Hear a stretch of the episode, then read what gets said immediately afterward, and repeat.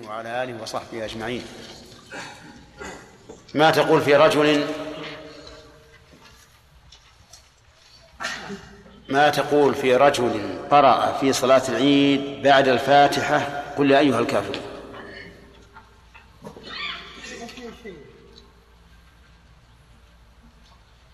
ما الذي يشرع أن يقرأ؟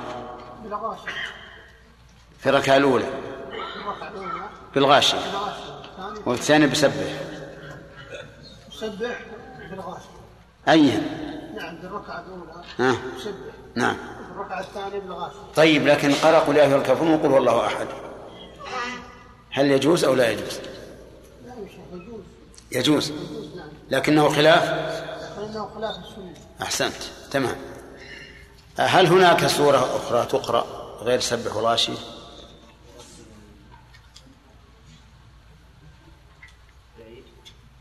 في العيد. ما تذكر. ما حضرت؟ ها؟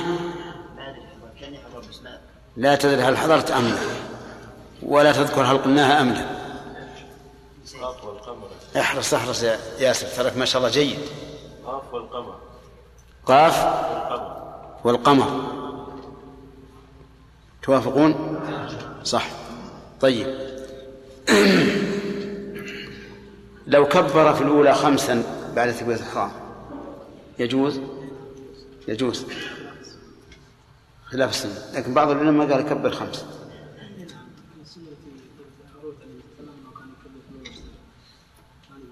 ماذا تحفظ عن الإمام أحمد في هذه المسألة؟ أنه رحمه الله كلام السلف وأن كل ذلك مشروع جائز طيب هذا هو المقصود. يلا عبد الله العامر ما تقول في رجل دخل بيته بعد صلاة العيد وصلى؟ ولا غير المذهب. لا ترى ما معناه فاتته أدرك الصلاة مع الإمام. صلى العيد. لكن رجع إلى بلد إلى بيته فصلى ركعتين.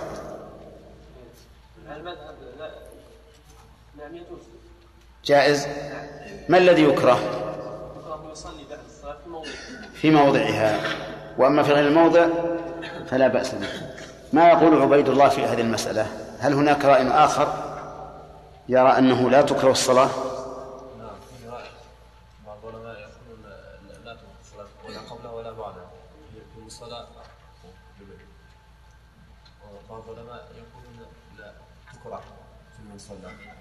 قبل الصلاة.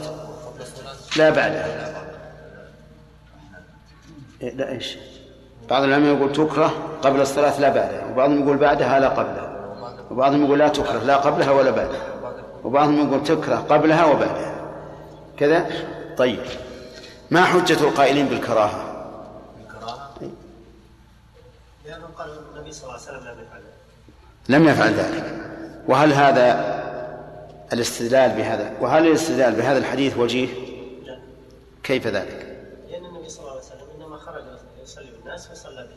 نعم. فنقول هذا عمل خير فما الدليل على أنه قبلها يعني ترك الرسول لذلك عليه الصلاة والسلام لا يدل على أنه لا يدل على أنه أنه مكروه. و... وأيضا الرسول خرج وصلى ورجع كما فعل في الجمعة ومع ذلك لا تقولون في الجمعة أنه يكره التنفل. قبلها وبعدها في موضعها طيب. لو حضر إلى مصلى العيد يا سلام. على القول بأنه لا يكره التنفل قبل الصلاة ولا بعدها هل يسن له أن يصلي تحية المسجد؟ الدليل.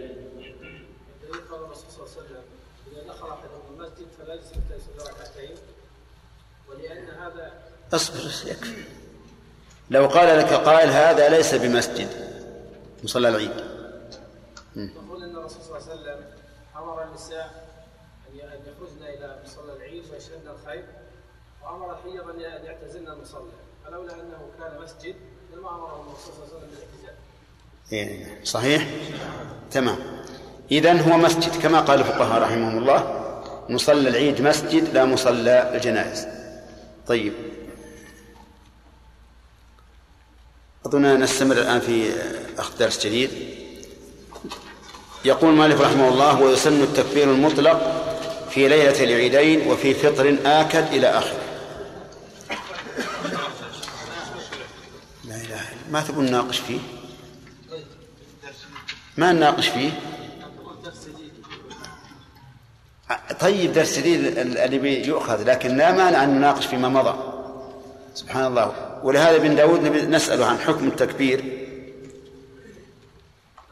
في ليلة العيدين حكمه؟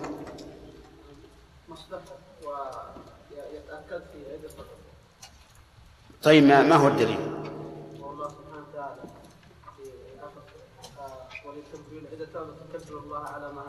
أي عدة؟ عدة رمضان. عدة رمضان وليتكبر الله على ما هداكم. طيب. يقول مالك رحمه الله إن التكبير في الفطر ها؟ آكد طيب ما دليله؟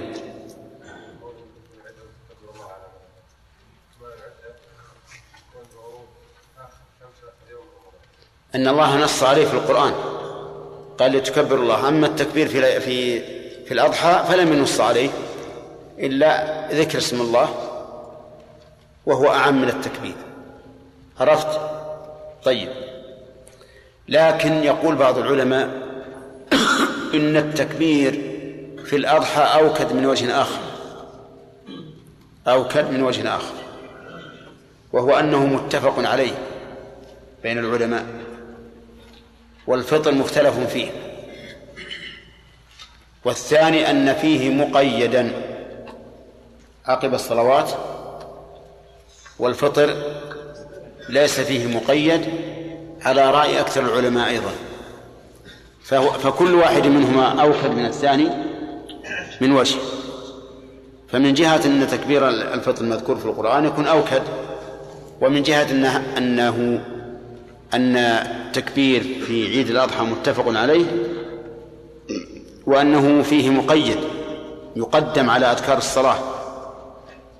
يكون من هذه الناحية أوكد طيب. ما هو الدليل على التكبير في عيد الأضحى بدر؟ قوله صلى الله عليه وسلم ما من أيام العمل الصالح فيهن احب إلى الله. خير مثل هذه مثل هذه الأيام العشر نعم. قيل يا رسول- الله ولا الجهاد في سبيل الله. قال ولا الجهاد في سبيل الله إلا رجل خرج بماله ونفسه ولم بذلك مشرك نعم. و... نعم.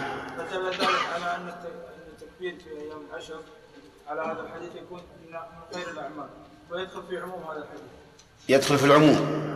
وكذلك قوله تعالى وكذلك جع- جعلنا لكل أمة ها؟ إيش؟ ولكل أمة. جعلنا منسكا ليذكر اسم الله على ما رزقهم من بهيمة العام طيب. لو قال قائل وهذا من حقيقة من تتمة الم- المناقشة. الذكر أعم من التكبير. ونحن نريد ذك دليلا يخص التكبير.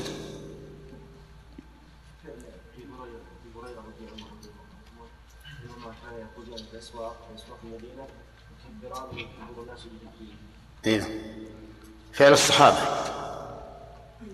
وأيضا حديث أنس أنه سئل ماذا كنتم تفعلون في الدفع من منى إلى إلى عرفة؟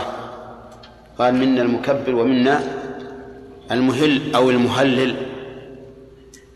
فقوله منا المكبر مع الرسول صلى الله عليه وسلم ويقرهم يدل هذا على أنه التكبير المطلق سنة. في الذهاب من منى إلى عرفة ويكون ذلك صباح يوم عرفة كما هو معروف. طيب. ثم قال المؤلف المقيد نا- نأخذ درس جديد. ها؟ أخذناه اللهم أعنا. قال والمقيد عقب كل فريضة في جماعة. أفادنا المؤلف رحمه الله أن المقيد يختص بالفرائض. لقوله عقب كل فريضة. وأفادنا قول في جماعة أنه لو صلاها منفردا فلا يسن التكبير المطلق. وكذلك قيدوا ذلك بالمؤدات فخرج به المقضية. فالشروط ثلاثة الآن. فريضة؟ ها؟ وجماعة ومؤدات. فلو صلى وحده فلا يسن له التكبير المقيد. ولو صلى نافلة لم يشرع له التكبير المقيد. ولو صلى قضاء لم يشرع له التكبير المقيد. حتى ولو كانوا جماعة.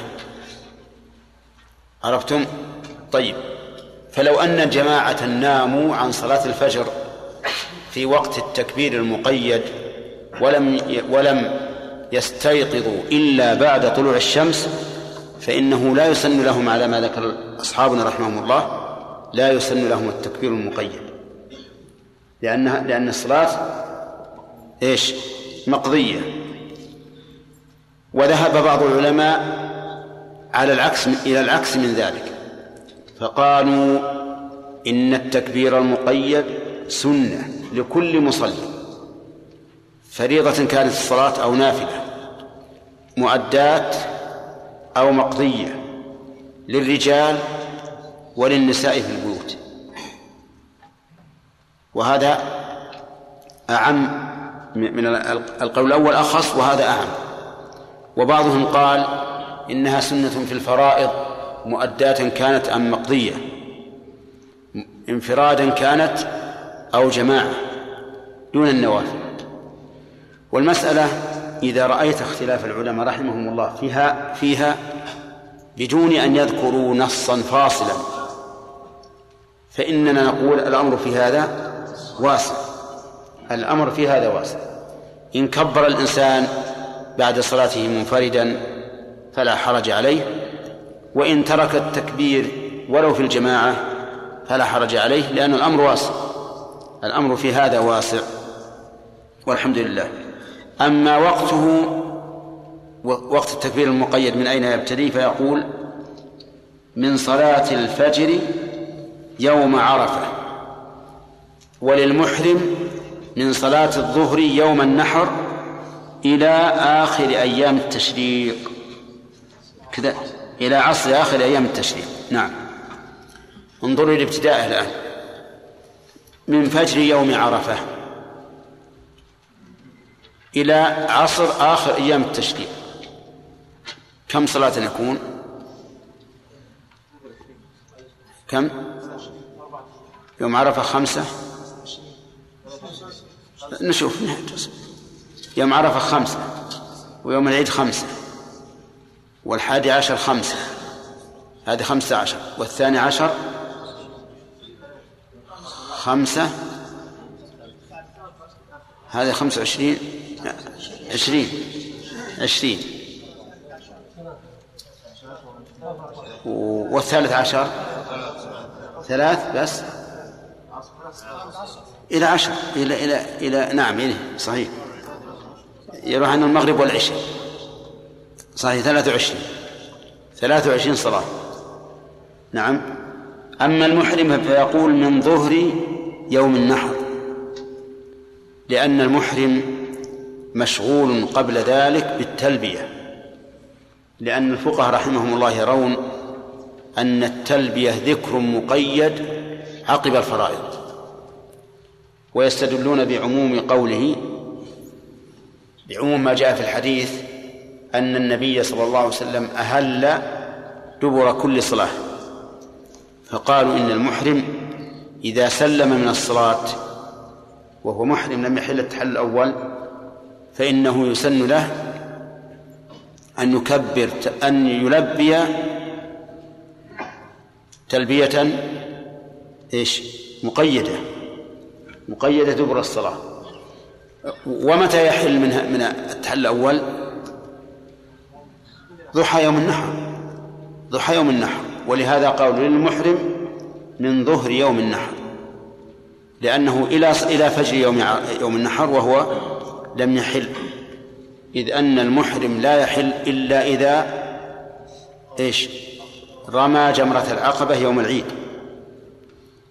وحلق أو قصر. واستطرادا للموضوع نقول المحرم يفعل يوم العيد خمسة أنساك مرتبة. رمي جمرة العقبة. ثم النحر ثم الحلق والتقصير ثم الطواف ثم السعي. هذا هو الأفضل أنها تفعل كلها يوم العيد وتكون مرتبة هكذا. لكن لو قدم بعضها على بعض مثلا رمى جمرة العقبة وقال أحلق قبل قبل النحر. فلا حرج ولو كان متعمدا لكنه ترك الأفضل. طيب رمى وحلق ولم ينحر هل يحل؟ يحل. تحل الأول. رمى ونحر ولم يحلق لا يحل لأن التحلل الأول إنما يكون بالرمي مع الحلق أو التقصير. فمثلا هذا المحرم صلى الفجر يوم يوم النحر في مزدلفة.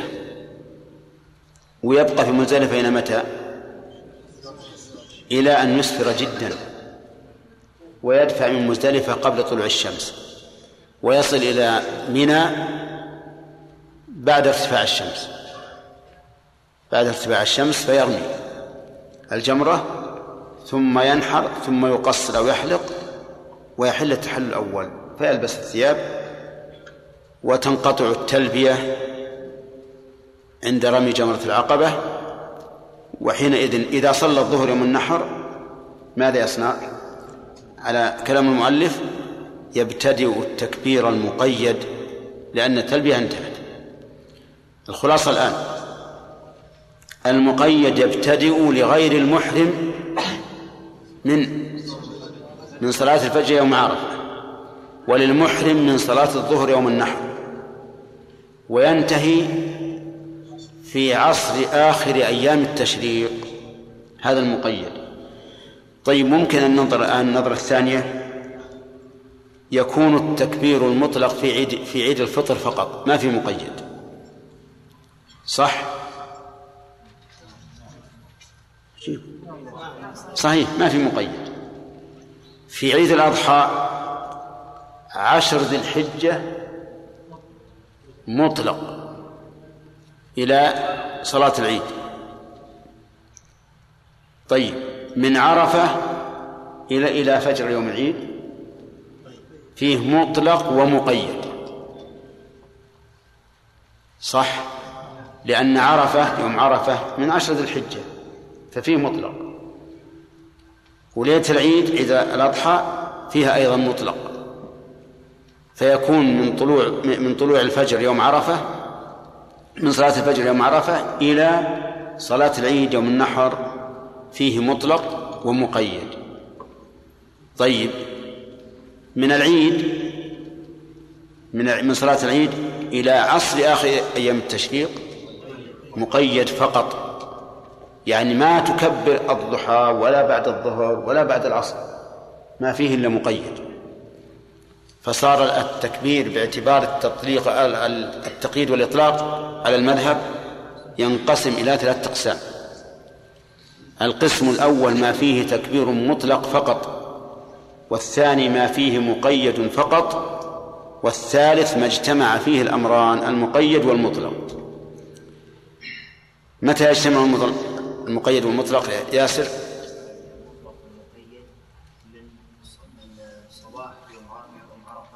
من فجر إلى صلاة العيد يوم النحر. طيب. مطلق مقيد. ومتى ومتى يكون المقيد فقط؟ نعم. زهير؟ وصلاة العيد أو يوم العيد يوم النحر. من ظهر يوم النحر إلى آخر يوم التشريق. ها؟ إيه إلى عصر آخر يوم التشريق. طيب. والمطلق فقط؟ أول ذي الحجة إلى صلاة إلى فجر إلى صلاة الفجر يوم. مطلق فقط. مطلق نعم. نعم. وغيره؟ المطلق بين من عيد الفطر. مطلق نعم. وعيد الفطر. ليلة عيد الفطر مطلق. والصحيح في هذه المسألة أن التكبير المطلق والمق... التكبير المطلق في عش... في أيام في عيد الأضحى ينتهي بغروب الشمس من آخر يوم من أيام التشريق. وعلى هذا يكون مطلق ومقيد من فجر يوم عرفة إلى غروب الشمس من آخر يوم من أيام التشريق. وهذا القول هو الصحيح. لقوله تعالى واذكروا الله في أيام معدودات. والأيام المعدودات هي أيام التشريق. ولقول النبي صلى الله عليه وسلم أيام التشريق أيام أكل وشرب وذكر لله ولم يقيد. قال وذكر الله وأطلق. فالصواب أن أيام التشريق ويوم النحر فيها مطلق. كما أن فيها مقيدا. فصار عندنا الآن ينقسم التكبير إلى قسمين فقط. مطلق ومطلق مقيد. مطلق ومطلق ومقيد. مطلق ومطلق مقيد يعني فيه اطلاق وتقييد. فالمطلق ليلة عيد الفطر. ها؟ وعشر ذي الحجة إلى صباح إلى فجر يوم عرفة. والمطلق المقيد من فجر يوم عرفة إلى غروب الشمس من آخر يوم من أيام التشريق.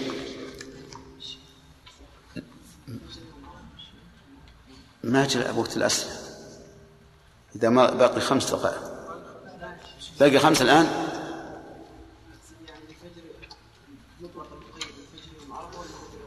لا من فجر يوم عرفة.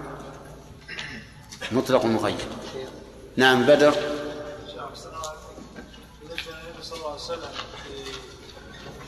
يوم يوم عرفة؟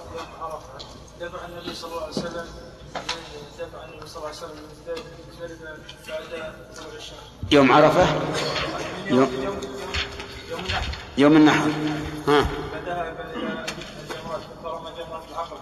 ثم ذبح بعد 63 فأكمل علي رضي الله عنه المئة. وطبخت فأكل فأكل منها. ثم حلق النبي صلى الله عليه وسلم. ثم ذهب إلى كع- إلى عائشة. فتحلل الحلة ثم ذهب إلى الطواف والسعي. هل هذا يا شيخ؟ ما في السعي عنده. طواف. طواف ها. قيل أن النبي صلى الله عليه وسلم صلى الظهر. وقيل أنه صلى مع أصحابه في منى. هل هذا يا شيخ يدل ان الله سبحانه وتعالى جعل الله جعل النبي صلى الله عليه وسلم في هذا اليوم بركة في وقته حيث أنه تم هذه الانسان في وقت وجيز. إيه. وش تقولون في هذا؟ اي نعم ما في شك. يعني النبي النبي صلى الله عليه وسلم مشى من مزدلفة حين أسفر جدا ولا وصل إلى إلى إلى جمرة العقبة إلا وهو يظلل من الحر. الشمس قد ارتفعت وكان حجته في الربيع يعني قد احترت الشمس شمس حارة. فرمى جمرة العقبة. وكذلك نحر ثلاثا وستين بيده الكريمة وأعطى عليا ونحر الباقي مئة لأن ال- الهدي اللي معه مئة. وأمر بأن يؤخذ من كل بدنة قطعة وجعلت في قدر طبخت فأكل من لحمها وشرب من مرقها ثم نحر.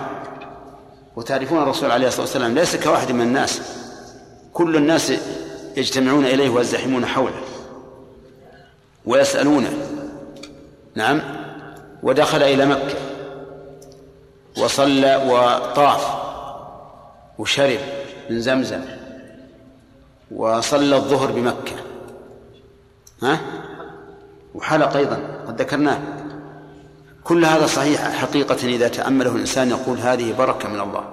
ولا كيف يفعل يفعل هذه كلها؟ في هذه المدة الوجيزة. ولكن الله عز وجل إذا بارك في عمر الإنسان أنتج من الأعمال أكثر مما يقدر. لكن في حديث في الصحيحين أنه صلى الظهر في منى. فهو من حيث الصحة أصح. لكن حديث جابر أنه صلى الظهر في مكة وهو أقرب من جهة من جهة أن جابرا كان متابعا لأفعال الرسول عليه الصلاة والسلام. ولهذا رجح بعضهم حديث جابر وبعض العلماء رجح المتفق عليه وبعض العلماء قال لا حاجة للترجيح. لأن الجمع ممكن بأن نقول صلى في مكة الظهر وخرج إلى منى فصلى بأصحابه. وهذا هو الصحيح. قال المؤلف رحمه الله تعالى المقيد عقب كل فريضة في جماعة من صلاة الفجر يوم. عرفة يوم يوم عرفة وللمحرم من صلاة الظهر يوم النحر يوم. يوم النحر إلى عصر آخر أيام ما هو الظرف؟ على الظرفية يا شيخ عندنا مكسور. ها؟ مجرور لا مكسورة يعني؟ لا غلط. يوم النحر إلى عصر آخر أيام التشريق وإن نسيه قضاه ما لم يحدث أو يخرج من المسجد ولا يسن عقب صلاة عيد وصفته شفعاء الله أكبر الله أكبر. لا إله إلا الله. الله أكبر الله أكبر. ولله الحمد. بسم الله الرحمن الرحيم. الحمد لله رب العالمين والصلاة والسلام على نبينا محمد وعلى آله وأصحابه ومن تبعهم بإحسان إلى يوم الدين.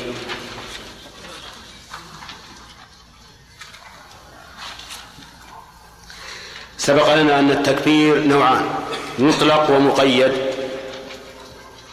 فما فما موضع المطلق في عيد الاضحى في عيد الفطر مطلقا في عيد الفطر. وفي عشرة في عشرة ذي الحجة في عيد عشرة ذي الحجة حتى عيد الأضحى. إلى الفراغ من خطبة العيد في الأضحى. طيب. وما موضع المقيد؟ مقيد اليوم الفجر يوم عرفه إلى عصر آخر يوم من أيام التشريق. إلى عصر آخر يوم من أيام التشريق. طيب. لغير المحرم. لغير المحرم. وللمحرم من؟ أي ظهر؟ من ظهر يوم النحر إلى عصر آخر أيام التشريق طيب. متى يكون اجتماع المطلق والمقيد؟ ياسر من فجر يوم عرفة من فجر يوم عرفة لغير المحرم إلى مطلق ومقيد هذا مطلق ومقيد على المذهب. لا على غير نبي على المذهب. على المذهب يكون آه، من من بداية الأيام لا لا حتى على المذهب من أول من, من بعد من فجر يوم عرفة إلى إلى آخر يوم التشريق حتى على المذهب. إيه. نعم خليل.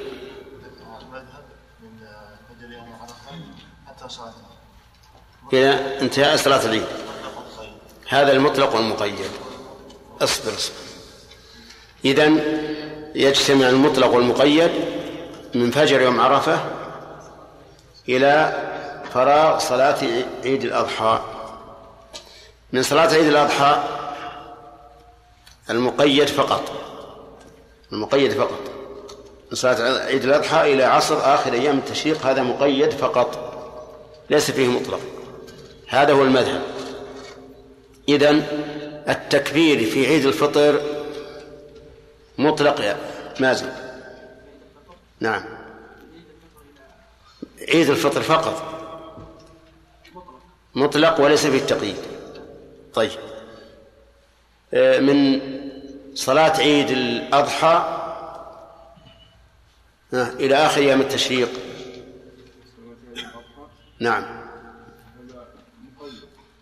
مقيد وليس فيه مطلق. كذا؟ اجزم. وش يا جماعة؟ صحيح مقيد وليس فيه مطلق. من دخول شهر ذي الحجة إلى فجر يوم عرفة. شرفي؟ مطلق. لا مقيد فيه. ها؟ جازم. والله ما أدري. وش تقولون يا جماعة. صحيح؟ إذن المطلق الذي لا مقيد فيه عيد الفطر ها؟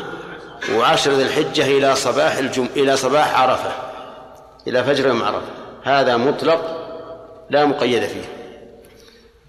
من بعد صلاة عيد الأضحى إلى آخر أيام التشريق مقيد لا مطلق فيه. صح؟ ها؟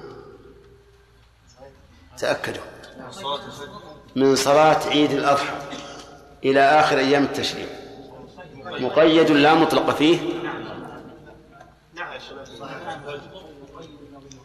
ها؟ مقيد لا مطلق فيه. إحنا نتكلم عن المذهب ما بعد جينا الكلام الثاني. ها؟ مقيد لا مطلق فيه. متأكدون؟ طيب. من فجر يوم عرفة إلى آخر صلاة العيد يوم الأضحى مقيد ومطلق. يعني يجتمع مقيد ومطلق. طيب من دخول شهر ذي الحجة إلى يوم إلى فجر يوم عرفة مطلق لا لا مقيد فيه. تمام؟ إذن المطلق الذي لا مقيد فيه في موضعين. في ليلة عيد الفطر وفي عشر ذي الحجة إلى صباح يوم عرفة إلى فجر يوم عرفة. المقيد الذي لا مطلق فيه من صلاة العيد يوم الأضحى إلى آخر أيام التشريق. تمام؟ صحيح؟ الجامع بينهما من فجر يوم عرفة إلى انقضاء صلاة العيد يوم الأضحى. تمام؟ طيب القول الراجح في هذه المسألة أنه من من فجر يوم عرفة إلى عصر آخر أيام التشريق يجتمع فيه مطلق ومقيد. يجتمع فيه مطلق ومقيد يعني أن المطلق لا ينتهي بصلاة بصلاة العيد يوم الأضحى يستمر إلى آخر أيام التشريق. وقد ذكرت لكم ذلك بدليله وهو قوله تعالى واذكروا الله في أيام معدودات وهي أيام التشريق. وكان ابن عمر و وغيره من الصحابة يكبرون في منى. وحتى ترتج منى تكبيرا. وكذلك عمر فيما أظن. فالحاصل أن القول الراجح أن المطلق أن أنه يجتمع من من فجر يوم عرفة إلى آخر أيام التشريق يجتمع مطلق ومقيد. تمام؟ وحينئذ بناء على هذا القول الراجح لا يوجد مقيد لا مطلق معه.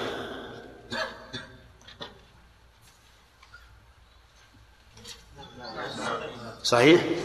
لا يوجد مقيد لا مطلق معه. فإما مطلق لا مقيد معه وإما مقيد معه مطلق يعني ما تكون الأقسام ثلاثة.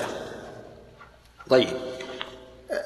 ويقول المؤلف رحمه الله والمقيد عقب كل من صلاته الفجر يوم يوم عرفة وللمحرم من صلاة الظهر يوم النحر. لماذا فرقوا بين المحرم وغيره؟ قالوا لأن المحرم قبل ذلك مشغول بالتلبية. والتلبية تنقطع إذا رمى جمرة العقبة يوم العيد. قبل صلاة الظهر. فيأتي ظهر يوم العيد وليس عليه تلبية. فيكبر. قال المؤلف وإن نسيه. هذا مبتدأ درس الليلة. قال وإن نسيه قضاه ما لم يحدث أو يخرج من المسجد. يعني أو يطول الفصل. إن نسيه أي نسي التكبير عقب الصلاة. والمراد إن نسيه هو التكبير المقيد إن نسيه. أي التكبير المقيد. فالضمير هنا يعود على بعض مرجعه. لأن مرجعه يعود على التكبير لكن المراد بعض التكبير بعض التكبير. ما هو المراد؟ المقيد. يعني إن نسي التكبير المقيد بعد الصلاة قضاء مثل لو أنه لما سلم من صلاته استغفر ثلاثا وقال اللهم أنت السلام ومنك السلام وسبح ناسيا التكبير. نقول اقضه. إلا في ثلاث أحوال. قال ما لم يحدث أو يخرج من المسجد أو يطل الفصل. في هذه الأحوال الثلاث يسقط عنه. ما لم يحدث فإذا أحدث لا يقضيه. إذا أحدث لا يقضيه. مثل سلم ثم أحدث بعد السلام مباشرة ثم ذكر تكبير نقول لا تقضي الآن. لأن الحدث يمنع من بناء الصلاة بعضها على بعض. فيمنع من بناء ما كان تابعا لها عليها. عرفتم؟ طيب هذا كلام المؤلف. والصحيح أنه لا يسقط بالحدث. والفرق بينه وبين الصلاة إذا أحدث في أثنائها أن الصلاة يشترط لها الطهارة وأما الذكر فلا يشترط له الطهارة. بل نقول اقضه ولو أحدثت. إلا إذا طال الفصل. فإذا لم يطل الفصل فاقضه. نعم. الثاني قال أو يخرج من المسجد. فإذا خرج من المسجد فإنه لا يقضيه. وعللوا ذلك بأنه سنة فات محلها. وهذا أيضا فيه نظر. والصحيح أنه إذا خرج من المسجد فإن كان بعد طول مكث فإنه يسقط لا بخروجه ولكن بطول المكث. وإن خرج سريعا فإنه لا يسقط يكبر ولو خرج. لأنه إذا كانت الصلاة لو سلم ناسيا وخرج من المسجد وذكر قريبا رجع وأتم صلاته فانبنى بعضها على بعض مع الخروج من المسجد فهذا من باب من باب أولى. إذن يكون المدار على القول الراجح في سقوط هذا التكبير المقيد المدار على إيش؟ على طول الفصل لا على خروجه من المسجد ولا على حدثه. كلام على طول على طول الفصل. فإذا طال الفصل فحينئذ يسقط لأنها سنة مشروعة عقب الصلاة وقد فاتت. فتفوت. نعم. إذا المذهب إذا نسيه قضاه إلا في حالات ثلاث. ما هي؟ إذا أحدث إذا خرج من المسجد إذا طال الفصل. والصحيح أن المعتبر طول الفصل وأنه يقضيه ولو أحدث ولو خرج من المسجد إلا أن يطول الفصل لأنه إذا طال الفصل تعذر بناؤه على على الصلاة أو إن شئت فقل إذا طال الفصل لم يكن مقيدا بالصلاة. ثم قال ولا يسن عقب صلاة عيد. لا يسن الضمير يعود على التكبير. أي تكبيرين المقيد لأن نتكلم عن المقيد لا يسن عقب صلاة العيد فلو صلى العيد وقال أريد أن أكبر قلنا لا تكبر. إذا سلم الإمام من صلاة العيد قام إلى الخطبة وتفرغ الناس للاستماع والإنصات ولا يكبرون.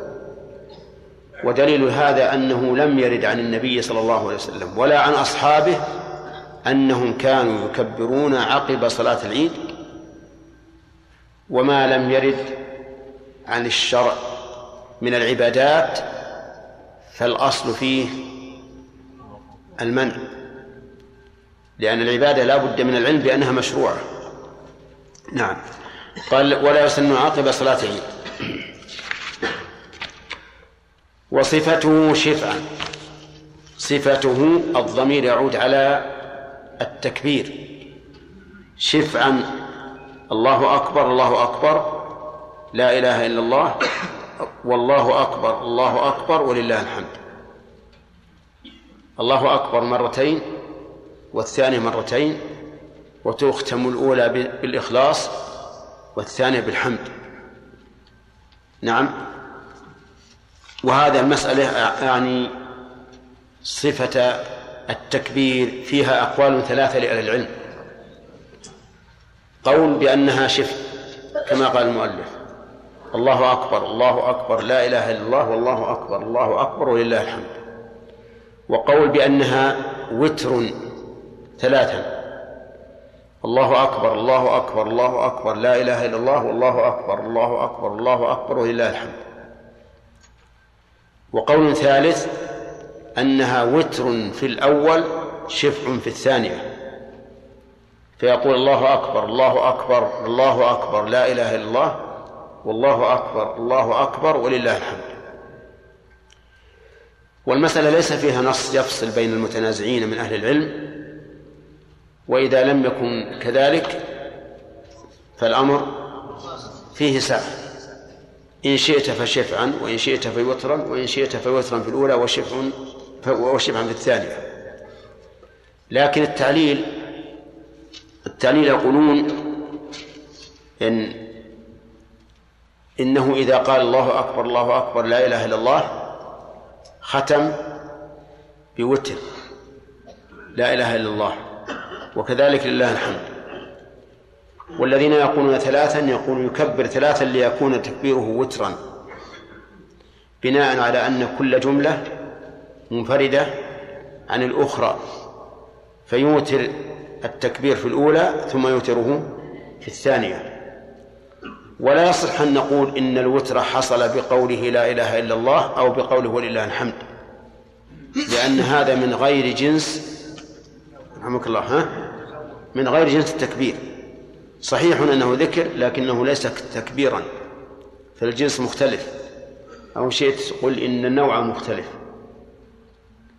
أما الذين قالوا إنه يكبر ثلاثا في الأول واثنتين في الثانية فقالوا لأن التكبير جنس واحد والجملتان بمنزلة جملة واحدة. فإذا كبر ثلاثا واثنتين صارت وترا خمسا. صارت وترا فيكون الإيتار للتكبير بناء على أن الجملتين واحدة. هذا القول والذي قبله من حيث التعليل أقوى من الذين يقول من تعليل من قول من يقول إنه يكبر مرتين مرتين. لأننا إن اعتبرنا أن كل جملة منفصلة عن الأخرى صار الإيتار في الثنتين. ها أولى. وإن اعتبرنا أن الجملتين واحدة ها صار الإيتار في الأولى والشع في الثانية هو الذي ينقطع به التكبير على وتر. لكن على كل حال الأمر الأمر فيه واسع. الأمر فيه واسع. عندي في في الشرح قال ولا بأس بقوله لغير تقبل الله منا ومنك كالجواب. يعني في العيد لا بأس أن يقول لغيره تقبل الله منا ومنك. نعم أو عيد مبارك. أو تقبل الله صيامك وقيامك أو ما أشبه ذلك لأن هذا ورد من فعل بعض الصحابة رضي الله عنهم. وليس فيه محذور. وكذلك يقول لا بأس بالتعريف عشية عرفة بالأمصار لأنه ذكر ودعاء وأول من فعله ابن عباس وعمرو بن حريث عمرو بن حريث. التعريف عشية عرفة بالأمصار أنهم أنهم يجتمعون في آخر النهار في المساجد على الذكر والدعاء تشبها بأهل عرفة تشبها بأهل عرفة. والصحيح أن هذا فيه بأس وأنه من البدع. وهذا إن صح عن ابن عباس فلعله على نطاق ضيق. لعله مع أهله وهو صائم في ذلك اليوم ودعاء الصائم حري بالإجابة فلعله جمع أهله ودعا عند غروب الشمس. وأما أن يفعل في المساجد ويظهر ويعلن فلا شك أن هذا من البدع لأنه لو كان خيرا لسبقونا إليه لفعله الصحابة ولكان هذا مما تتوافر الدواعي على نقله. فالصحيح أنه بدعة وليس مما لا بأس به. والعبادة ينبغي أن نقول العبادة لا لا لا يصح أن يقال فيها لا بأس به. لأنها إما سنة فتكون مطلوبة وإما بدعة فيكون فيها بأس. أما أن تكون عبادة لا بأس بها فهذه محل نظر. ثم قال المؤلف باب صلاة الكسوف. باب صلاة الكسوف. العلماء يعبرون بكتاب وبباب وبفصل ولكل واحد منها اصطلاح. فإذا كان الكلام جنسا واحدا عبروا بإيش؟ بكتاب. وإذا كان نوعا من جنس عبروا بباب. وإذا كان كانت مسائل من باب واحد عبروا بفصل.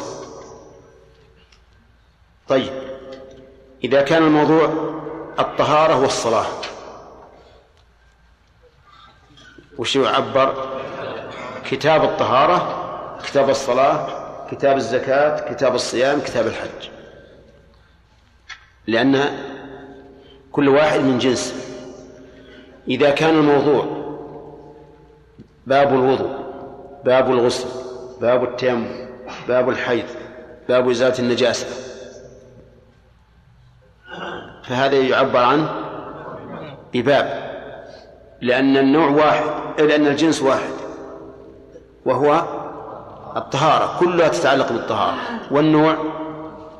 ها؟ النوع مختلف لأن هذا وضوء وهذا غسل وهذا حيض وهذا نجاسة. وإذا كان الموضوع واحدا. إذا كان الموضوع واحدا. وأعني بالموضوع النوع. نوع الموضوع واحدا. لكنه مسائل. مثلا لنفرض هذا في الوضوء. يذكر أولا موجباته. ثم ثانيا صفة الغسل. فما الذي يكون؟ فصل. فتذكر أولا موجبات الغسل ثم يقال فصل وصفة الغسل. فصل والغسائل المستحبة عرفتم؟ هذا هو المعروف من اصطلاح العلماء. الآن هنا قال باب صلاة الكسوف. ولم يقل كتاب وصلاة الكسوف. لماذا؟ لأن هذا نوع من الصلوات. نوع من الصلوات. الصلاة جنس وهذا نوع. وقول صلاة الكسوف من باب إضافة الشيء إلى سببه. من باب إضافة الشيء إلى سببه أي باب الصلاة التي سببها الكسوف. والكسوف والخسوف بمعنى واحد. يقال كسفت الشمس وخسفت وكسف القمر وخسف. وقال بعضهم الخسوف للقمر والكسوف للشمس. ولعل هذا إذا اجتمعتا إذا اجتمعت الكلمتان. فقيل كسوف وخسوف أما إذا انفردت كل واحدة عن الأخرى فهما بمعنى واحد ولهذا نظائر في اللغة العربية. الكسوف انحجاب ضوء الشمس. أو انحجاب ضوء القمر. والفقهاء رحمهم الله يعبرون عن ذلك بقولهم ذهاب ضوء أحد النيرين. أو بعضه ذهاب الضوء كله أو بعضه والحقيقة أنه لا يذهب. وإنما ينحجب.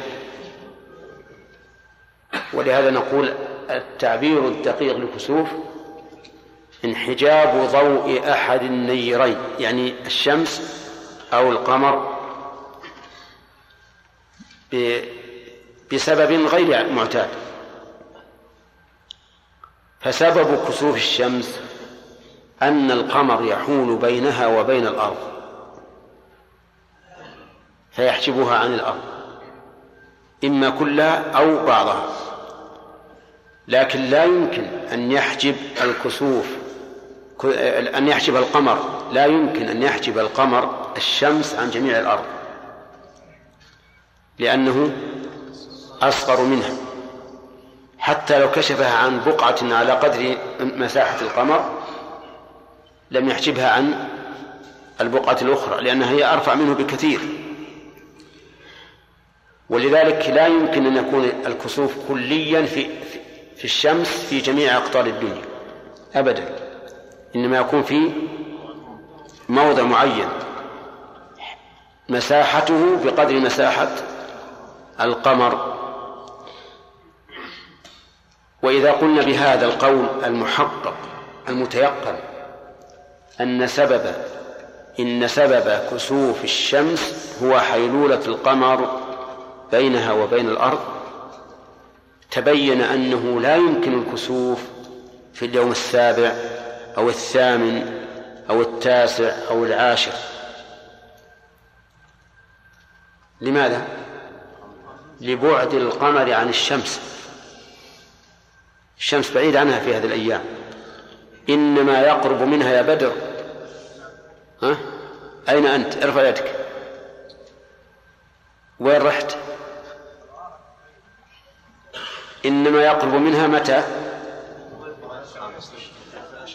يا إخوان خمس عشر أعوذ بالله يقرب من الشمس في الخامس عشر أبعد ما يكون عن الشمس في الخامس عشر في آخر الشهر في آخر الشهر. ولهذا قال شيخ الإسلام ابن تيمية رحمه الله لا يمكن أن تكسف الشمس إلا في التاسع والعشرين أو الثلاثين أو آخر الثامن والعشرين. لأنه هو الذي يمكن أن يكون القمر قريبا من الشمس فيحول بينها وبين الأرض. انتبهوا لهذا. كذلك القمر. سبب كسوفه حيلولة الأرض بينه وبين الشمس. لأن القمر يستمد نوره من الشمس. كالمرآة أمام القنديل. المرآة أمام القنديل يكون فيها إضاءة نور. نعم؟ أليس كذلك؟ أي نعم. لكن لو أطفأت القنديل. ها؟ أصبحت ظلمة ولهذا سمى الله القمر نورا.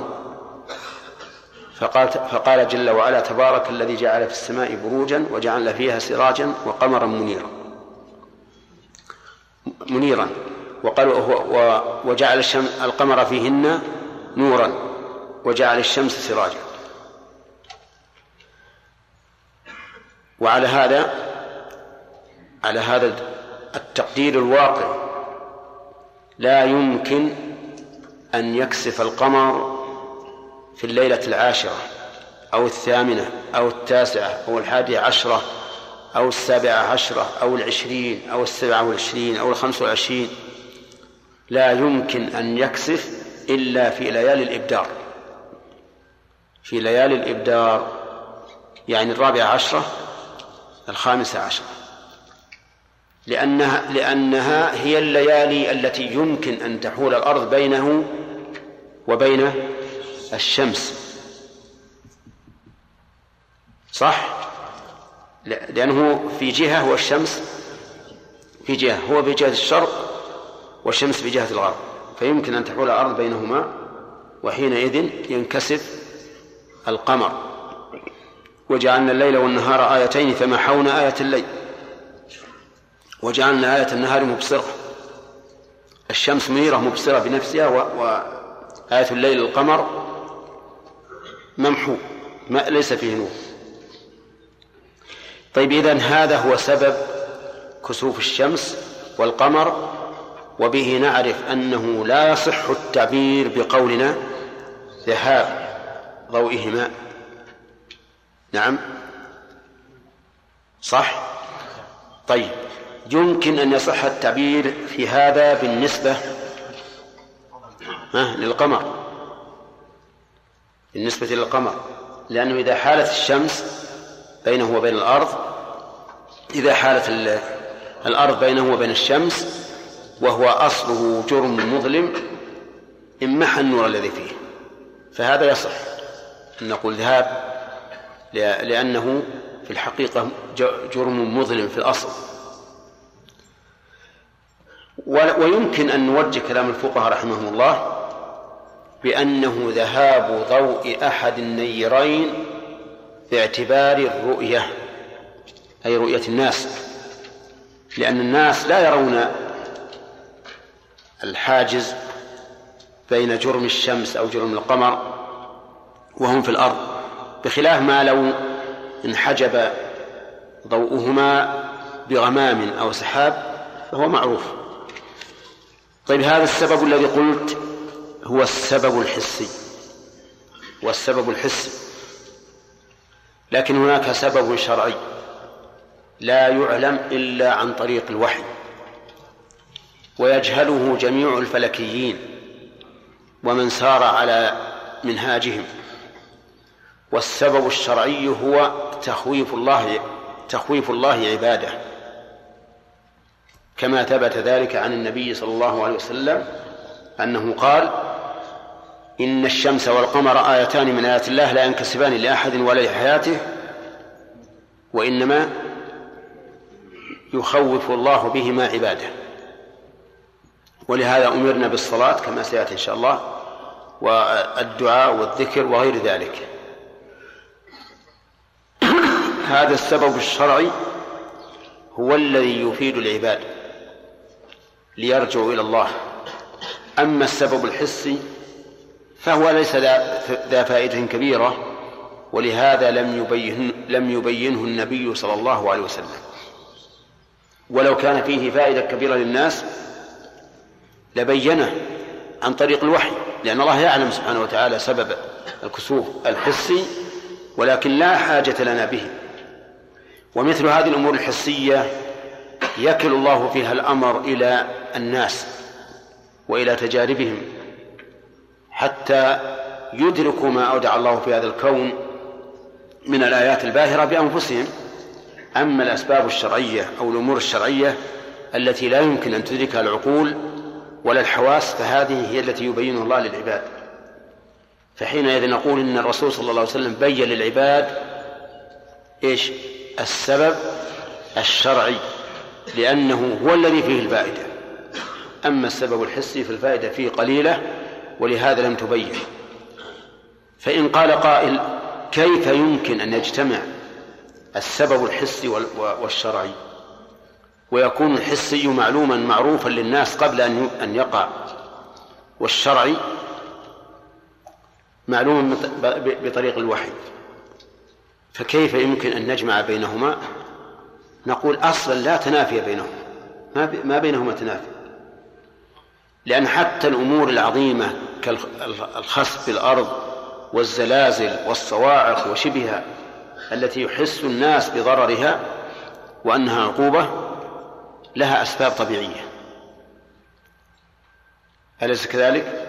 لها أسباب طبيعية. يقدر الله هذه الأسباب الطبيعية حتى تكون المسببات ويكون تكون الحكمة من ذلك هو إيش؟ تخويف العباد. فالزلازل لها أسباب. الصواعق لها أسباب. البراكين لها أسباب. العواصف لها أسباب. كلها لها أسباب. لكن يقدر الله هذه الأسباب من أجل استقامة الناس على دين الله. ظهر الفساد في البر والبحر بما كسبت أيدي الناس ليذيقهم بعض بعض الذي عملوا. ولكن يضيق تضيق قلوب كثير من الناس عن الجمع بين السبب الحسي والسبب الشرعي. وأكثر الناس أصحاب ظواهر لا يعتبرون إلا بالشيء الظاهر. ولهذا تجد الكسوف والخسوف لما علم الناس أسبابهما الحسية ضعف أمرهما في قلوب الناس. ضعف حتى كأنه صار أمرا عاديا. ونحن نذكر قبل أن نعلم بهذه الأمور أنه إذا حصل الكسوف رعب الناس رعب الناس رعبا شديدا وصاروا يبكون بكاء شديدا. ويذهبون إلى المساجد وكأنهم مذعورون. كما وقع ذلك للنبي عليه الصلاة والسلام. لما كسفت الشمس في عهده لأول مرة في عهده وكان ذلك بعد أن ارتفعت مقدار رمح من الجو بعد طلوعها بمقدار رمح أظلمت الدنيا ففزع الناس. وفزع النبي عليه الصلاة والسلام فزعا عظيما. حتى إنه أدرك بردائه يعني من شدة فزعه قام بالإزار قاصدا المسجد حتى تبعوه بالرداء فارتدى به وجعل يجره ما يعني ما استقر ليوازن الرداء من شدة فزعه وأمر أن يقام وأن ينادى الصلاة جامعة من أجل أن يجتمع الناس كلهم فاجتمعت الأمة من رجال ونساء وصلى بهم النبي عليه الصلاة والسلام صلاة لا نظير لها لأن لأنها لآية لا نظير لها. الكسوف سبب لا نظير له ليس معتادا فصلى له صلاة غير معتادة. آية شرعية لآية إيش؟ كونية. أطال فيها إطالة عظيمة. حتى إن بعض الصحابة مع نشاطهم وقوتهم ورغبتهم في الخير كانوا يسقطون غشيا من طول ما قام عليه الصلاة والسلام. وركع ركوعا طويلا وكذلك السجود. المهم أنها صلاة عظيمة. والناس يبكون يفزعون إلى الله. والنبي عليه الصلاة والسلام عرضت عليه الجنة والنار في هذا المقام. يقول فلم أر يوما قط أفظع من هذا اليوم. عرضت النار حتى صارت إلى إلى قربه حتى أنه تنحى عنه. رجع القهقرة خوفا من لفحها. سبحان الله. فالأمر عظيم. أمر الكسوف ليس بالأمر الهين. كما يتصوره الناس اليوم وكما يصوره أعداء المسلمين حتى تبقى قلوب المسلمين كالحجارة أو أشد قسوة والعياذ بالله. يكسف القمر أو الشمس والناس في دنياهم. الأغاني تسمع وكل شيء على ما هو عليه. لا تجد إلا شباب إلا الشباب المقبل على دين الله الآن. أو بعض الشيوخ والعجائز وإلا فالناس سادرون لاهون. ولهذا لا يتعظ الناس بهذا الكسوف لا في الشمس ولا في القمر مع أنه أمر هام ويجب الاهتمام به. وهل من الأفضل أن يخبر الناس به قبل أن يقع؟ أو أن يأتي بغتة؟ لا شك أن إتيانه بغتة أشد وقعا في النفوس. أشد وقعا بلا شك. ولكن إذا تحدث الناس عنه قبل وقوعه وتروضت النفوس له واستعدت له صار كأنه أمر طبيعي كأنه صلاة عيد يجتمع الناس إليها. ولهذا لا تجد في هذه المسألة لا تجد في الإخبار بها بوقوع الكسوف لا تجد فيه فائدة إطلاقا. هو إلى المضرة أقرب منه إلى الفائدة. يقول بعض الناس ألا نخبر الناس ليستعدوا لهذا الشيء؟ نقول لا تتمنوا لقاء العدو واسألوا الله العافية فإذا لقيتموهم فاصبروا لا نستعد لأمر يخوفنا الله به. بل إذا وقع ورأيناه بأعيننا فحينئذ نصلي نفعل ما أمرنا به. أما أن نقول سيقع وأظن قبل كم سنة قالوا إن الشمس سيكون فيها كسوف جزئي عند منتصف النهار. جزئي لا يؤثر في ضوئها. فصار الناس يتشوفون لهذا الكسوف. يلبسون مرايات سود لأجل يشوفون الشمس واللي يضع ماء ويضعه في مكان ليس فيه هواء لئلا يترجرج علشان يدركون أنها كسبت. لماذا؟ لماذا تفعل هذا؟ احمد ربك على العافية. أن الله لم يبين قد يبين في أرض غير أرضك. أنت إذا لم يظهر أثر الكسوف على ضوء الشمس وإن قال الفلكيون إنها ستكسف لا تصلي. لأن الرسول قال حتى تروا إذا رأيتم ذلك فصلوا. إذا رأيتم الرؤيا العادية المعتادة أما إذا من الله علينا بأن صار لا يرى في بلدنا إلا بمكبر أو لباس نظارات أو صحون ماء فالحمد لله على العافية. لا لا تحرص عليه. نعم. أظن ما ما يمكن نأخذ. نعم. نعم. عمومات ما فيه إلا عمومات فقط. المقيد فيه آثار عن بعض الصحابة آثار عن بعض الصحابة فقط. آه الآية اللي ذكرناها. نعم. وما فيها صراحة ما هي بصريحة لكن فيها إشارة. ثم أن الواقع الآن هو هذا. ولهذا عند عندما تقابله الشمس يضيء كله. فإذا كانت إلى جانبه تكون المقابلة أقل. كلما دنت الشمس منه صارت المقابلة أقل فيكون النور أقل. لا لا ما يخالف. أبدا ما يخالف. نعم. المقيد في ليلة العيد وفي الفطر آخر المطلق ودل الأستدلال على أن التكبير المطلق في ليلة الفطر في الآية ويتكبر الله على ما وفي الفطر في الأضحى. في الأضحى فعل الصحابة. فيقال أنه آكد من وجه وآكد من وجه. نعم.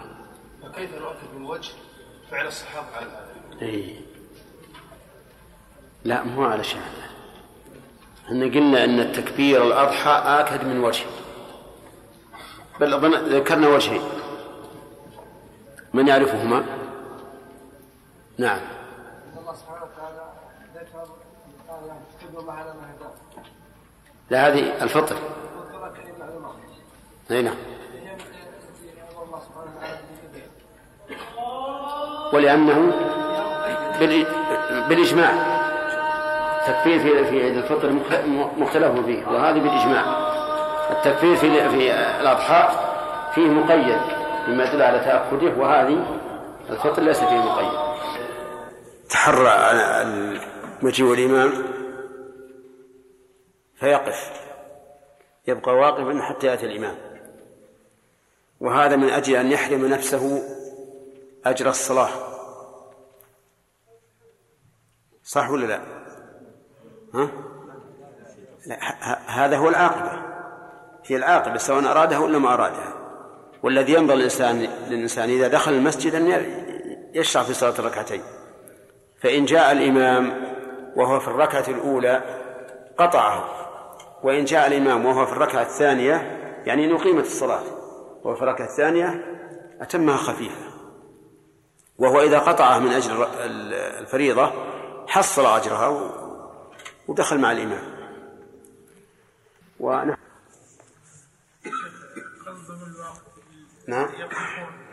قصدهم إن الذي يقدمون في الصفوف الأمامية لكن يتسنن يخشى أن يتأخر على السنة هذا هي أفضل يتسنن؟ لا لا الأفضل أنه يتسنى غير سنة بسم الله الرحمن الرحيم الحمد لله والصلاة والسلام على رسول الله قال رحمه الله تعالى باب صلاة الكسوف.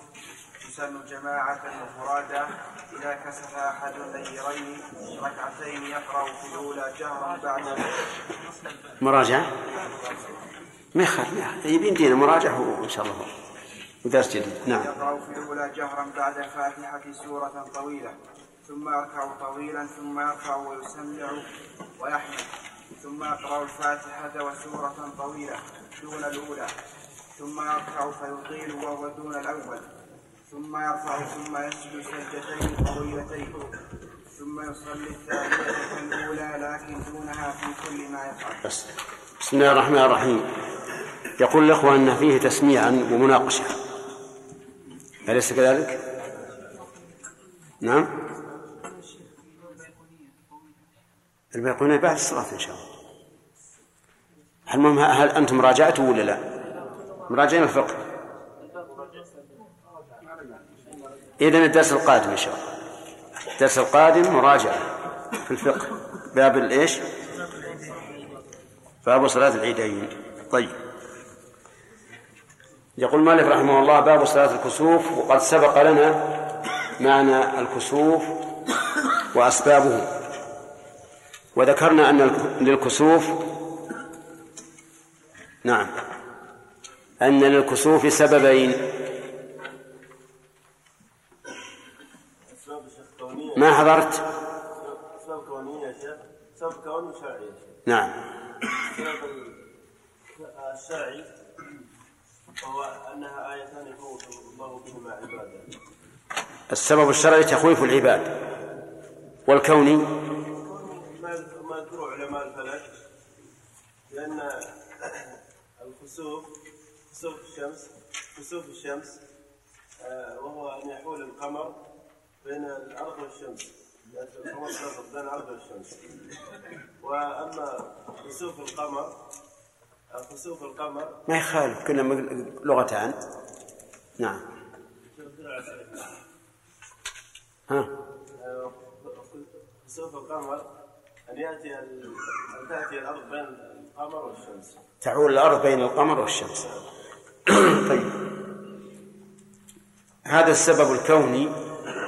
يعلمه الناس. علمه الناس بالتجارب والمعرفة. أما السبب الشرعي فمن أين أتانا؟ من الوحي.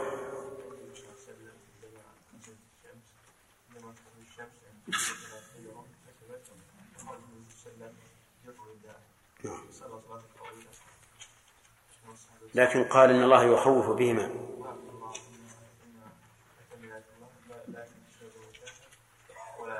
لا ينكسبان الموت أحد ولا لحياته ولكن الله يخوف بهما عباده. نعم. طيب صلاة الكسوف مشروعة. نبدأ الدرس الجديد الآن.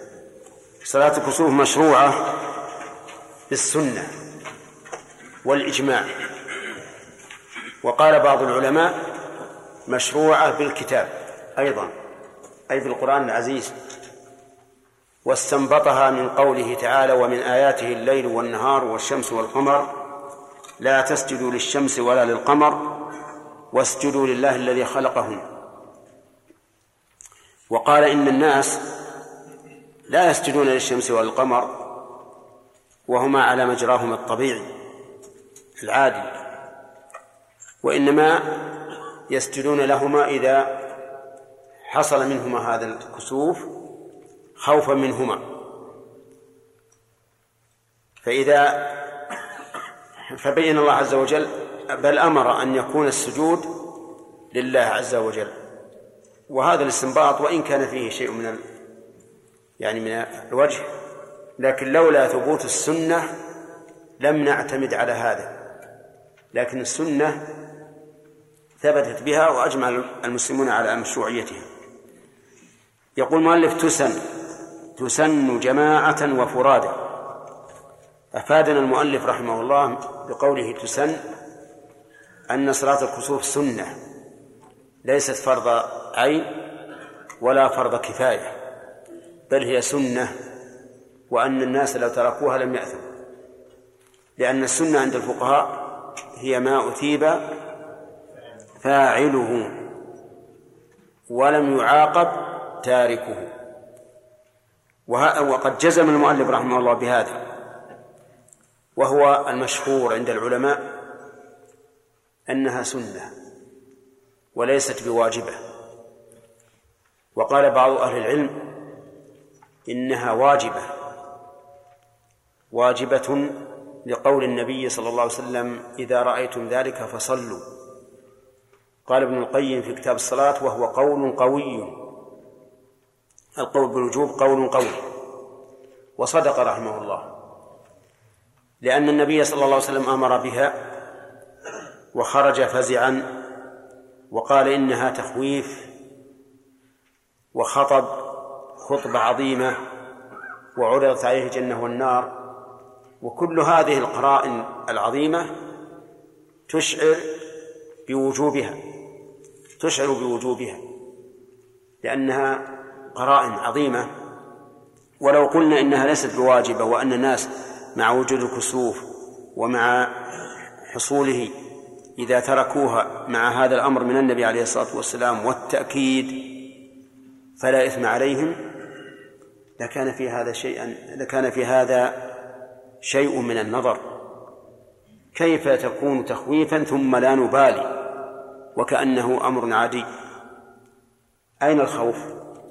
التخويف يستدعي خوفا والخوف يستدعي امتثالا لأمر النبي عليه الصلاة والسلام. ولهذا قال ابن القيم إن القول بالوجوب قول قوي. أما الذين قالوا إنها إنها سنة فاستدلوا بالحديث المشهور في قصة الذي جاء يسأل عن الإسلام وذكر له النبي صلى الله عليه وسلم الصلوات الخمس. قال هل علي غيرها؟ قال لا إلا أن تتطوع وبأن النبي صلى الله عليه وسلم بعث معاذا إلى اليمن في آخر حياته في السنة العاشرة. وقال أخبرهم بأن الله افترض عليهم خمس صلوات ولم يذكر سواها. قالوا فهذا هذا الحديث بل هذان الحديثان وأمثالهما يدلان على أن الأمر بالصلاة في الكسوف ها.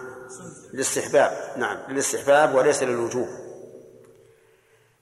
ولكن الذين قالوا بالوجوب قالوا إن النبي صلى الله عليه وسلم ذكر الصلوات الخمس لأن لأنها اليومية التي تتكرر في كل في كل زمان وفي كل مكان.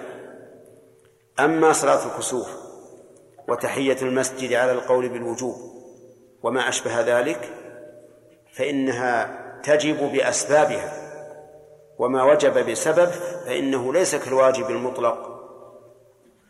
قالوا ولذا قالوا ولهذا لو نظر الإنسان أن يصلي ركعتين لوجب عليه أن يصلي مع أنها ليست من الصلوات الخمس لكن وجبت بنذره بسبب فما وجب بسبب ليس كالذي يجب. مطلقا وهذا القول قوي جدا. ولا ولا أرى أن الناس يرون الكسوف في الشمس أو القمر ثم لا يبالون به. كل في تجارته كل في لهوه كل في مزرعته لا يهتمون به. هذا شيء يخشى أن أن ينزل أن تنزل العقوبة التي أنذرنا الله إياها بهذا الكسوف. فالقول بالوجوب أقوى من القول بالاستحباب. ثم قال المؤلف رحمه الله جماعة جماعة وفرادا يعني تسن جماعة وتسن فرادا أي أن الجماعة ليست شرطا لها بل يسن للناس في البيوت أن يصلوها. ودليل ذلك عموم قول النبي صلى الله عليه وسلم إذا رأيتم ذلك فصلوا. فهذا عام. ولم يقل النبي عليه الصلاة والسلام فصلوا في مساجدكم مثلا. فدل ذلك على أن على أنها يؤمر بها حتى الفرد. ولكن لا شك أن اجتماع الناس أولى بل الأفضل أن يصلوها في الجوامع لأن النبي صلى الله عليه وسلم صلاها في مسجد واحد ودعا الناس إليها ولأن الكثرة في الغالب تكون أدعى للخشوع وحضور القلب ولأنها أيضا الكثرة أقرب إلى إجابة الدعاء. إذا دعا الناس في هذه الحال فهو أقرب إلى إجابة دعائهم فهي تسن في في المساجد وفي البيوت لكن الأفضل في المساجد وفي الجوامع أفضل. قال إذا كسف أحد النيرين. إذا هذه ظرف متعلقة بتسن. يعني تسن إذا كسف أحد النيرين. أحد النيرين هما الشمس والقمر. فإذا كسب أحدهما تسن هذه الصلاة. وإذا كسب جميعا. ها؟ لا يمكن. لكن نعم لا يكسب إلا أحدهما يقول ركعتين. تسن إذا كسب أحد النيرين ركعتين. هذه حال. وإن كانت اسما جامدا لكنها مؤولة بالمشتق. يعني تسن حال كونها ركعتين. يقرأ في الأولى جهرا بعد الفاتحة سورة طويلة ثم يركع طويلا ثم يرفع ويسمع ويحمد ثم يقرأ الفاتحة وسورة طويلة دون الأولى ثم يركع فيطيل الركوع وهو دون الأول ثم يرفع ثم يسجد سجدتين خفيفتين طويلتين ثم يصلي الثانية كالأولى إلى آخره. بين المؤلف رحمه الله في هذه في هذه الجمل صفة صلاة الكسوف فقال إنها ركعتين إنها ركعتين يقول يصليها ركعتين بلا زيادة لكن لكن هاتين الركعتين كل واحدة فيها ركوعان. يقول يقرأ في الأولى جهرا وأطلق قوله جهرا ولم يقل في الليل. فدل هذا على أن على أن السنة في صلاة الكسوف الجهر سواء في الليل أو في النهار وهو كذلك. وهي مبنية على القاعدة التي سبقت لنا أن الصلاة الجهرية في النهار إنما تكون فيما إيش؟ يجتمع الناس عليه. يقول يقرأ بعد الفاتحة سورة طويلة ولم يعين. يعني لا لم يعين سورة البقرة أو آل عمران أو النساء المهم أن تكون سورة طويلة. ولكن الذي جاء في الحديث أنها طويلة طويلة طويلة. يعني يختار أطول ما يكون. وقد سمعتم أن آه، في الدرس الماضي أن بعض الصحابة كان يسقط مغشيا عليه من طول القيام. يقول ثم يركع ركوعا طويلا. من غير تقدير. المهم أن يكون طويلا. بعض العلماء قال يكون بقدر نصف قراءته. يعني الركوع يكون نصف القيام ولكن الصحيح أنه بدون تقدير. المهم أن يطيل بقدر الإمكان. فإن قال قائل طول القيام فهمنا ما يفعل فيه وهو القراءة. لكن إذا أطال الركوع ماذا ماذا يصنع؟ نقول يسبح. كرر التسبيح. سبحان ربي العظيم. سبحانك اللهم ربنا وبحمدك اللهم اغفر لي. سبحان الله وبحمده. سبحان الله العظيم. سبحان الله وبحمده. عدد خلقه ورضا نفسه وزنة عرشه ومداد كلماته لعموم قول النبي صلى الله, صلى الله عليه وسلم أما الركوع فعظموا فيه الرب. فكل ما حصل من تعظيم في الركوع فهذا هو المشروع. يقول ثم يركع طويلا ثم يرفع رأسه. يعني يعني من الركوع ويسمع. يعني يقول سمع الله لمن حمده. ويحمد يعني يقول ربنا ولك الحمد بعد أن يعتدل كسائر الصلوات. ثم يقرأ الفاتحة وسورة طويلة دون الأولى. ومن هنا جاءت الغرابة في هذه الصلاة لأن غيرها من الصلوات لا تقرأ الفاتحة بعد الركوع بل الذي بعد الركوع هو الأخ. نعم السجود. أما هذه فيقرأ الفاتحة وسورة طويلة لكنها دون الأولى. دون الأولى بكثير أو بقليل. جاء في الحديث دون الأولى. فينظر بهذا الدون والظاهر أنه ليس دونها بكثير لأن ستأتينا الركعة الثانية أيضا دون الأولى. فهو ليس دونها بكثير لكن لكنه دون تتميز به الركعة يتميز به القيام الأول عن القيام الثاني. ثم ثم يركع فيطيل وهو دون الأول. ونقول هنا في دون الأول كما قلنا في في القراءة. ثم يرفع. إذا رفع ماذا يقول؟ يسمع ويحمد. ثم يسجد. وظاهر كلام المؤلف أنه في هذا الرفع لا يطيل القيام. في الرفع الذي يليه السجود لا يطيل القيام بل تكون كالصلاة العادية. ولكن هذا الظاهر فيه نظر. والصحيح أنه يطيل هذا القيام بحيث يكون قريبا من الركوع لأن هذه عادة النبي صلى الله عليه وسلم في صلاته. قال البراء بن عازب رضي الله عنه رمقت صلاة النبي صلى الله عليه وسلم فرأيت قيامه وقعوده وركوعه وسجوده قريبا من السواء والمراد بقيامه هنا قيامه قيامه بعد الركوع لأن قيام القراءة أطول بكثير من الركوع. فالصحيح في هذه المسألة أنه يطيل القيام بعد الركوع. وش مدته؟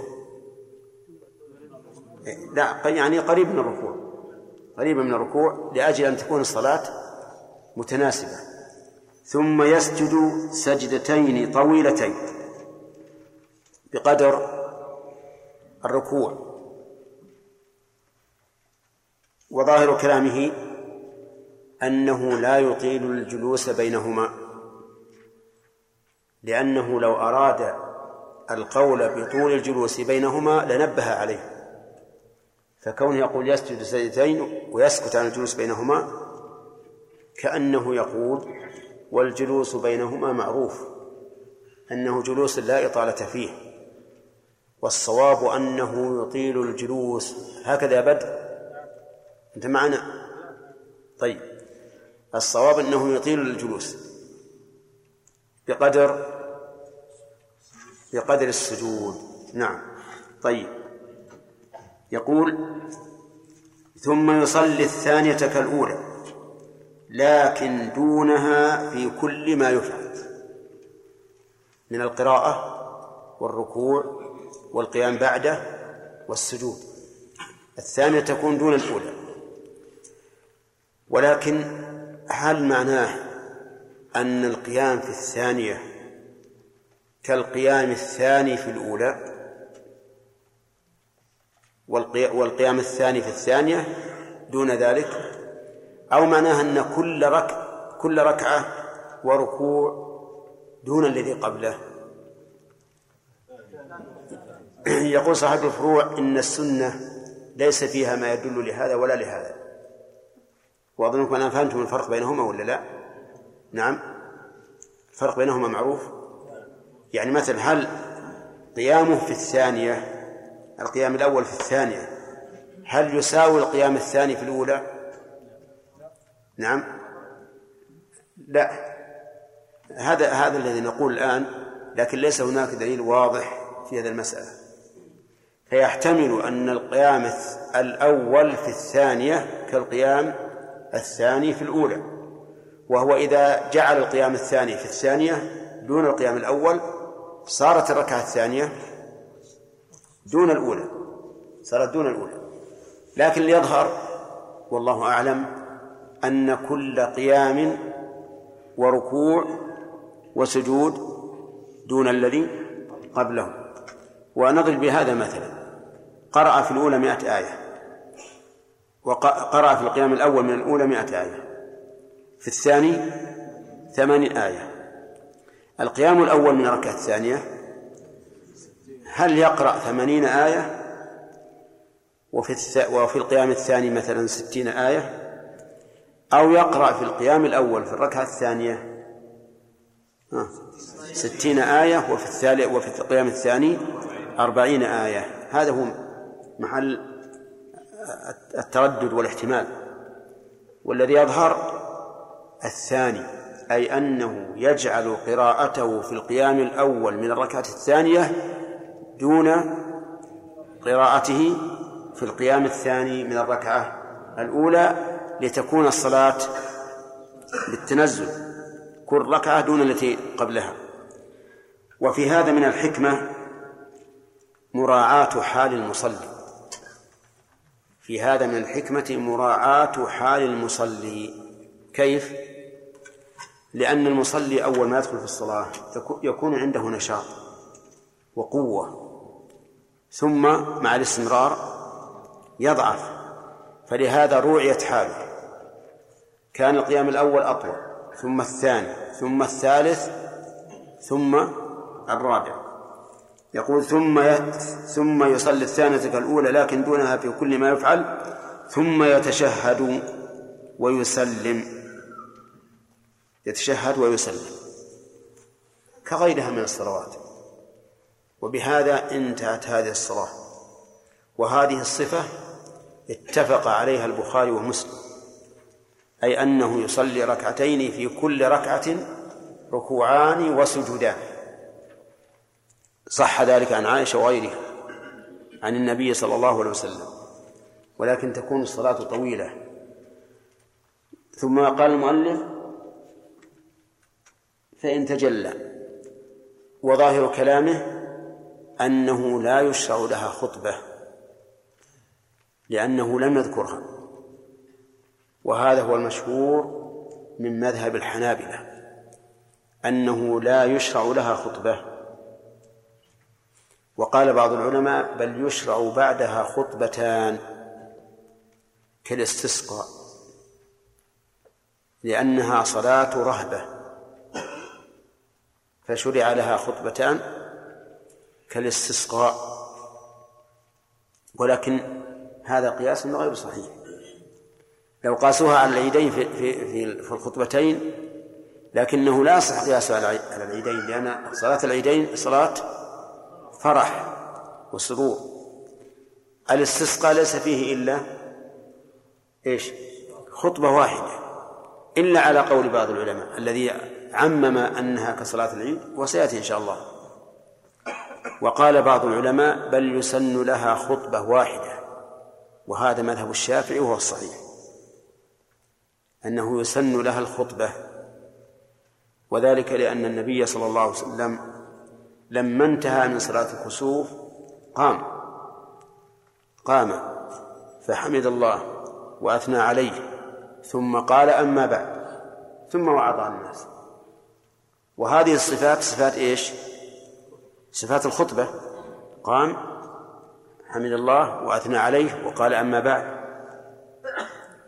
وقولهم إن هذه موعظة لأنها عارضة. نقول نعم لو وقع الكسوف في عهد النبي صلى الله عليه وسلم مرة أخرى ولم يخطب لقلنا إنها ليس بسنة لكنه لم يقع إلا مرة واحدة وجاء بعدها.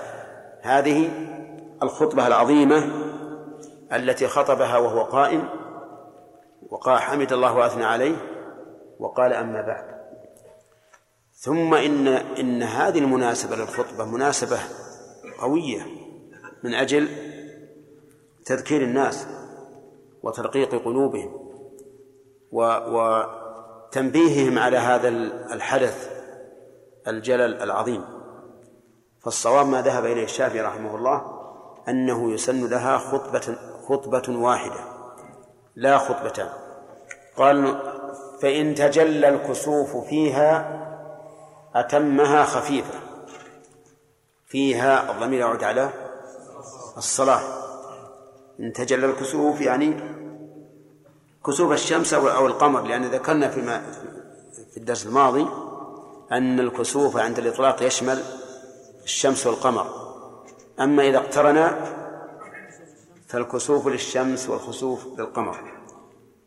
إن تجلى أتمها خفيفة ولكن كيف يعلم أنه تجلى؟ يعلم بالرؤية.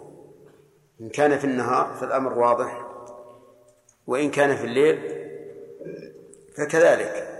ولكن إذا كان تحت السقف فكيف, فكيف يعلم؟ نعم.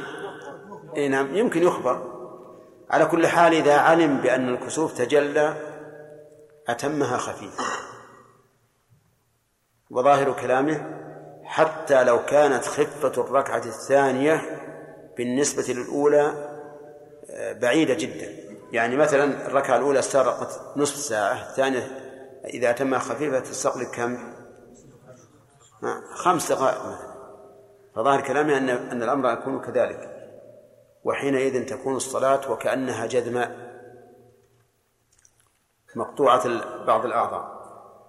لكن حجتهم في هذا يقولون لأن السبب الذي شرعت منه الصلاة شرعت له الصلاة قد زال فيقتصر عليه. وقالوا أيضا لأن النبي عليه الصلاة والسلام قال صلوا حتى ينكشف ما بكم حتى ينكشف. وحتى للغاية. وهذه كما تش... هذا الحديث كما يمنع ابتداء الصلاة مرة أخرى يمنع أيضا الاستمرار فيها واستدامتها. يقول رحمه الله